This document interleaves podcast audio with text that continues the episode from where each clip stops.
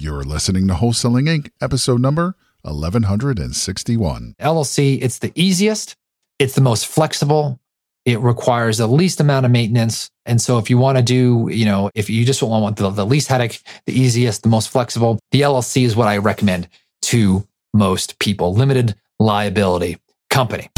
This is game changing information guaranteed to raise your real estate wholesaling business with actionable steps you can take immediately to navigate the ins and outs of wholesaling and start making money today. Join us as we put our guests in the hot seat and dive deep to dissect their strategies for success to enable you to duplicate their results. You're listening to Wholesaling Inc., the only show dedicated to making you a fortune in wholesaling.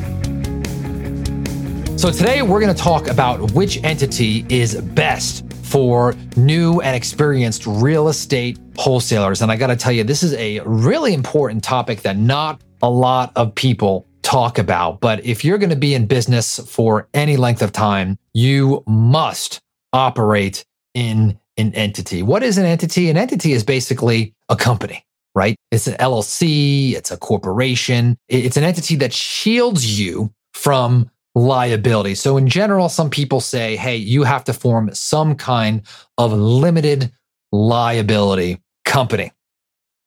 Now, I don't want to scare you. Business is fun and you could make a crap ton of money. And I want you to make a crap ton of money. Okay. But crap happens, right? Uh, if you drive in a car, right, you want insurance because you can get a car in a, in a car accident. And so you buy insurance so that in the case that something ever happened to you got an accident, your insurance will cover you. And so in the business world, of course, there is business insurance, but I always look at an entity as insurance. And it is going to be really, really important. So, number one, you want a company for two reasons. Number one is that people are going to take you more seriously if you have a company. You're going to appear just a little bit more professional. Uh, number two, you're going to find that you're you might have some tax benefits. And three is that uh, you're going to find yourself that it is a, another layer to protect yourself from liability. Now, let me make a disclaimer. Number one, I am not a tax expert and I am not a lawyer, right? So I recommend that number one, run this by your CPA or your tax person, right? And then also run this by your lawyer. But I'm going to share with you my experience and my views. And again, this is not to be taken as legal advice. This is for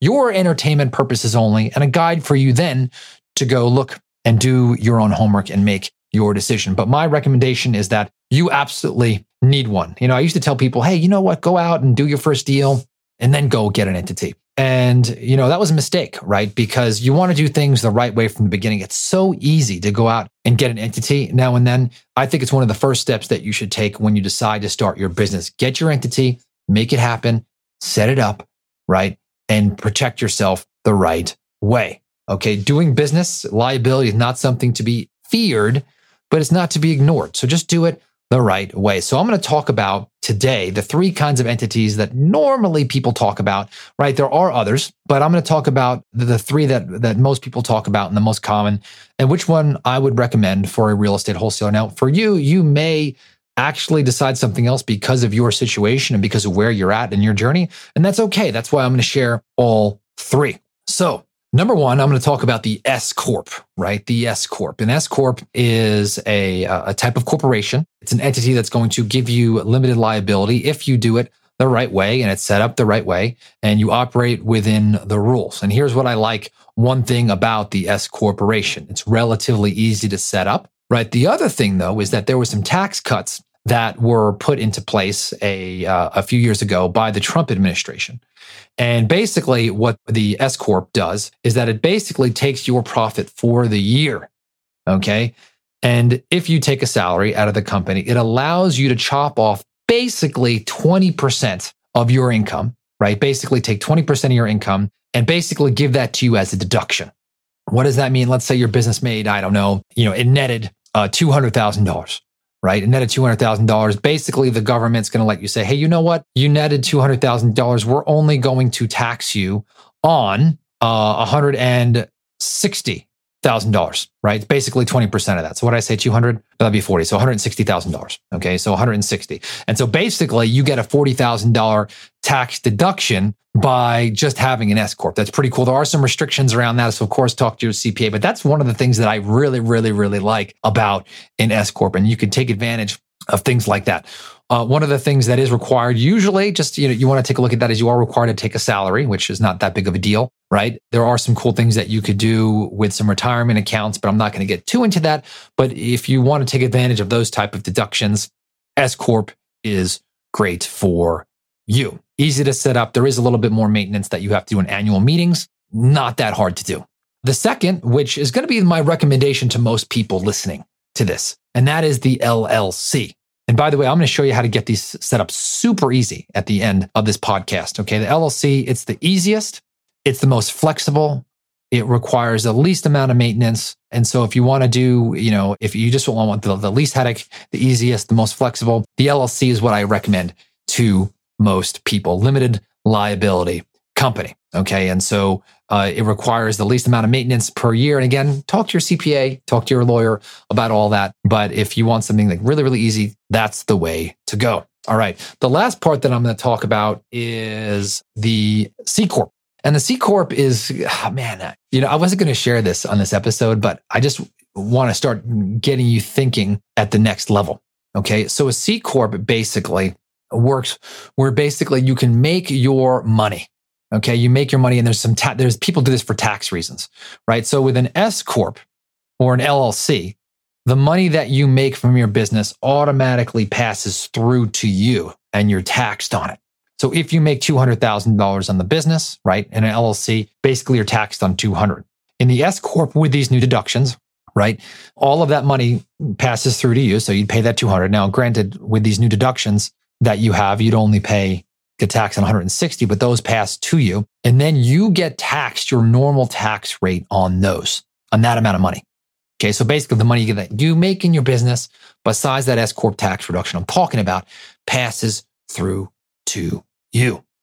The beauty of the C Corp is that that money, that corporate tax, okay, is taxed at 17%.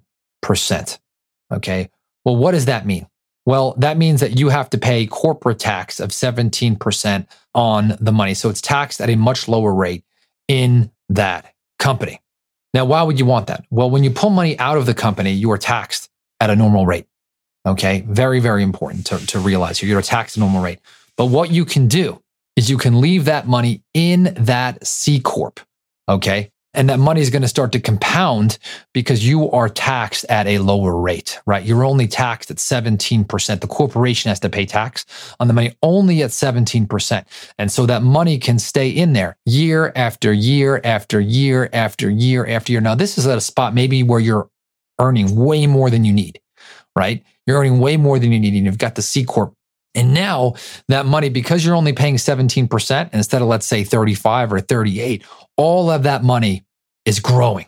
Now you're thinking, Todd, you know, how can I, you know, if I have to leave all my money in my company, you know, why would I ever have a, a C Corp? Well, here's what you would do is that any money that you pull out at that point, right, actually is taxed at the regular rate right? So if you pull money out, so you can take a salary out of the business. So let's say you decide to take a hundred thousand dollar year salary, you can take that money out, right? It's just going to be taxed at the regular rate. The key part about the C Corp, and a lot of big companies use this, is that money stays in there. You only pay the 17% and that money compounds. Now that's, you know, over most people's heads, but it's something to think about. And it's something to think, hey, you know what? When I get enough money that I don't need to like pull every cent out of my business, right? I'm going to take advantage of that, like Amazon, right? Or some really, really big company. And so that's how the big boys play. So my recommendation really is, is if you want to take care of some tax benefits, want something kind of easy, S Corp's the way to go. You can get some tax deductions. If you want something super easy, simple, flexible, LLC is, is the way to go. If you're really worried about taxes and you want to operate like the big boys one day, check out the C Corp, right? And that's only going to be, you know, the top 1%. You know, the first two is good for 99% of you. As you can see, I'm really, really partial to the, the S Corp and the LLC, but I'm going to give you a recommendation here. Okay.